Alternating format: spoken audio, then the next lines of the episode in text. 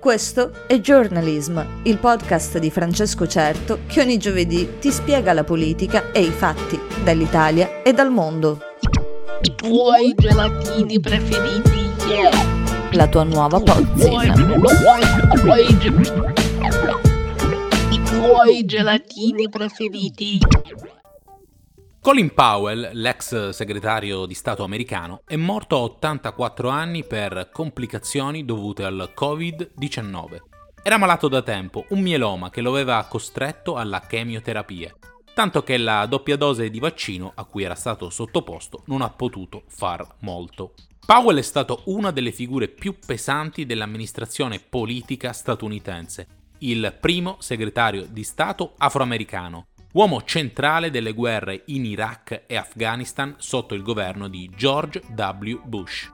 In carica per quattro anni, dal 2001 al 2005, ma noto per quanto accaduto nel febbraio del 2003, quando, in un discorso tenuto al Consiglio di sicurezza delle Nazioni Unite, mostrò prove false per giustificare il proseguimento degli attacchi USA in Iraq le famose armi batteriologiche in possesso di Saddam Hussein e resta iconico il suo mostrare una fialetta con polvere bianca che Powell disse essere antrace. Non era vero, ma il suo discorso fu talmente convincente che l'intera opinione pubblica americana fu d'accordo per gli attacchi all'Iraq. Non c'erano però i laboratori di cui parlava Powell, era una bugia studiata a tavolino per giustificare una guerra che poco c'entrava con gli attacchi dell'11 settembre 2001. Powell fu tante altre cose, ma questa macchia resta indelebile e neanche l'unica. Lo scorso venerdì nella regione dell'Essex è stato ucciso il deputato David Ames. Partecipava a un incontro con gli elettori quando un uomo, poi subito arrestato, lo ha ferito a morte con una coltellata. Non il primo caso, perché nel 2016 la deputata laborista Joe Cox morì in circostanze simili. E quello della Cox non era neanche il primo caso. La Gran Bretagna adesso riflette sul rapporto tra politici e cittadinanza, vista la crescente aggressività nei loro confronti. Non è uso comune, infatti, per i politici britannici farsi guidare da scorte armate. Il rapporto con gli elettori è molto aperto, partecipato e diretto. Il sistema elettorale uninominale ha sempre favorito questa politica, perché i candidati vogliono essere parte della comunità che dovrebbe eleggerli.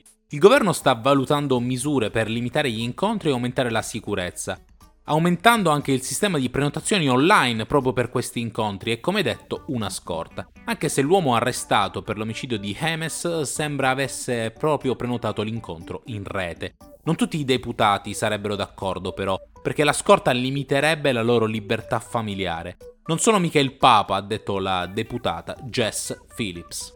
Non tutti sono d'accordo, pensando che non esista un reale problema di sicurezza. I deputati britannici assolvono svariati compiti, spesso dovendo risolvere ogni minima richiesta della cittadinanza.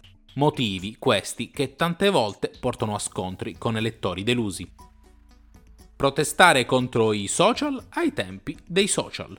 L'ente turistico di Vienna lo sta facendo bene. Da qualche giorno, infatti, è attivo un profilo dell'ente su OnlyFans, una piattaforma a pagamento che è diventata popolare per il proliferarsi di contenuti a sfondo pornografico, dei peep show in live streaming, ma anche più spinti.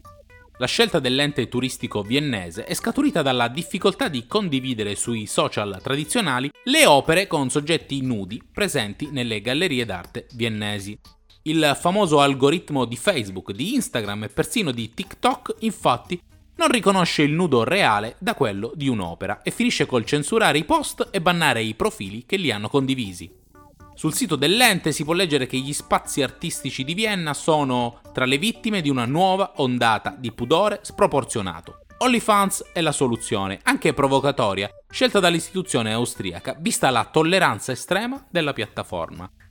Col porno, dicevamo, ha trovato la sua fama, ma negli ultimi mesi la conversione generale è stata evidente. Possibile infatti trovare contenuti di vario tipo su OnlyFans, come canali di cucina o di hobby in generale, apprezzata soprattutto per la maggiore libertà dei contenuti, oltre al fatto di poter guadagnare grazie agli abbonamenti. In più circostanze i musei di Vienna hanno visto chiudersi i profili di Facebook e TikTok per violazione dei contenuti ammissibili Due opere con eh, presenti del nudo sono state rimosse e gli account sospesi. All'Albertina Museum o al Leopold Museum sono presenti svariate opere contenenti nudo, tra tutte le mostre di Egon Schiele. L'ente turistico ha incontrato parecchie difficoltà nel pubblicizzare, allo scopo di attirare turisti, le mostre e le opere presenti, vedendo account e post cancellati per un seno presente in una foto o una statuina di 25.000 anni fa ritraente una figura femminile nuda. Il profilo di OnlyFans della Vienna Tourist Board è disponibile in abbonamento a pochi euro al mese e presenta opere d'arte famose in tutto il mondo. Chissà se questa scelta darà uno scossone alla censura imperante sui social. Censura bigotta, dato che punisce le nudità come un male assoluto e non interviene su linguaggio, estremismi politici, minacce e reati vari.